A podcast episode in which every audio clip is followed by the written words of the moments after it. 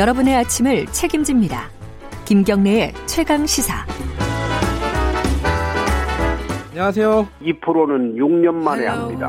홍카콜라 네. 반응이 어떻습니까? 구체적으로는 알 수가 없죠. 어떻게 평가하십니까? 유시민 작가 방송은? 본 일이 없습니다. 아, 안 보세요? 사회자나 많이 보십시오. 황교안 전 총리의 여론조사하면 1위를 하잖아요? 내가 나오지 말라고 지금 자꾸 이야기를 하는 모양. 아니, 아니요. 비대위 체제를 만든 사람이 대표님 아닙니까? 시비 걸라고 그러는데. 아니, 아니. 나 이거 그만합시다. 내가 대답 안 할게요. 이런 인터뷰는 안 합니다. 여기까지 듣겠습니다. 고맙습니다.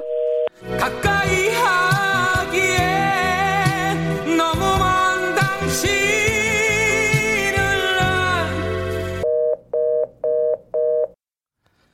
네, 어제 홍준표 자유한국당 전 대표와 인터뷰를 하던 중에 좀 해프닝이 있었죠.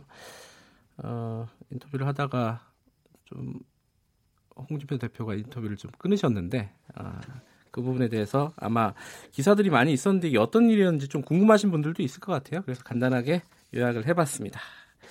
자, 금요일 정리하는 시간입니다. 여론의 민낯 한 주간의 관심을 끌었던 사회적인 쟁점에 대해서 대중들은 어떤 의견, 어떤 표현들을 했는지 여론의 민낯을 파헤쳐 봅니다.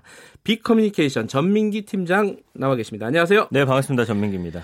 가장 많이 본 뉴스는 김경수 도지사 관련된 건가요? 아닙니다. 예, 그 지난주에 이어서 사회면인데 아, 동탄 그렇군요. 원룸 살인 용의자 검거 직전 흉기 자해 음. 사망. 이게 이제 뉴스 원에서 나온 기사인데 82만여 명이 봤고요. 네. 김경수 지사가 사실 뭐 하루만 먼저 이런 판결이 나왔다면 아마도 1위였을 겁니다. 지금 아. 추세로 봤을 때는. 예. 예. 그래서 어, 지난주에 이어서 사회면 뉴스 가장 많이 봤고 두 면의 나- 남녀 목숨 빼앗고 중태에 빠뜨렸던 경기 화성시 원룸 살인 사건 용의자 곽상민 씨 체포 네. 직전에 이제 자해에 숨졌던 그 소식을 가장 많이 네. 보셨고요. 2위가 이제 뜻밖 실형 법정 음. 구속 무엇이 김경수의 치명상 됐나 뭐 62만여 명 정도가 검색한 기사고요. 예. 역시나 김경수 경남지사가 드루킹 댓글 조작 범행의 어떤 공모가 인정돼서 실형 선고받고 법정 구속됐는데 네. 지금 징역 2년 선고된 거에 대해서 사실은 뭐 지금 정치권에서도 그렇고 예. 댓글 상에서도 뭐 난리가 난 상황입니다. 한동안 아마 이 폭풍이 계속될 거고요. 예. 어, 최강 시사에서도 2부에서 어, 저 정치인들 두 분과 함께 네네. 어, 토론을 한번 진행해 보도록 하겠습니다. 어, 그 빅데이터에서는 김경수 지사 구속과 관련해서는 반응들이 어때요? 지금 이틀밖에 안 됐는데 거의 5만여 건 가까운 언급, 상당히 음. 언급량 많은 거거든요. 네. 예, 연관어도 법정 구속, 양승태, 또 판결 내린 성창호 어, 검사, 판결, 댓글, 징역, 드루킹, 특검, 유죄, 공모, 여론, 조작 이런 단어들 많이 예. 함께 뜨고 있고요. 예상 가능한 단어들이네요. 예, 감성어 긍부정비를 보면 18.6 대 62.5입니다. 음. 그 긍정 감성어가 믿다, 특별하다, 존중하다, 뭐 쾌재 부르다, 신뢰하다 이런 단어 있고요. 부정 감성어는 충격, 충격적, 접해, 음. 분노하다, 위선, 가증스럽다, 부정적, 마음 아프다.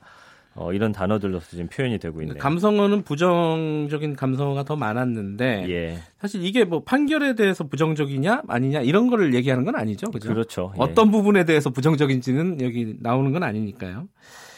댓글이 가장 많았던 기사도 역시 맞습니다. 예. 예, 연합뉴스 댓글 조작 김경수 징역 2년 법정 구속 선거 목적 거래 단일 기사에 지금 11,200여 개 댓글 달렸고요. 다른 기사들 다 합치면 지금 4만 개 넘는 댓글이 네. 관련 기사들에 달렸고 어, 두 번째 많은 댓글이 달린 기사는 아시아 경제 기사고요. 황교안 당대표 출마, 내년 총선거 압도적 제1당 만들겠다. 9,800여 개 댓글 달렸습니다. 네. 두 기사 모두 좀 진영이 나뉘어서 서로의 입장에서 좀 글이 달리면서 논쟁이 굉장히 커지고 있는 그런 상황입니다. 자, 그 밖에 SNS에서 화제가 된 뉴스 한번 보죠. 서울신문이고요. 3,600여 건 퍼나른 뉴스인데 위안부 후원 브랜드 가방 아, 들지 말라. 예, 이 국내 기사 항공. 봤습니다. 예, 일 협력업체 5만 원 금지령이죠. 그러니까 일본 국내 항공사 일본 협력업체가 일본군 위안부 할머니 후원하는 브랜드 마리몬드 에코백을 들고 다니는 한국인 지상직 직원에게 이거 들지 말라고 이야기를 했습니다.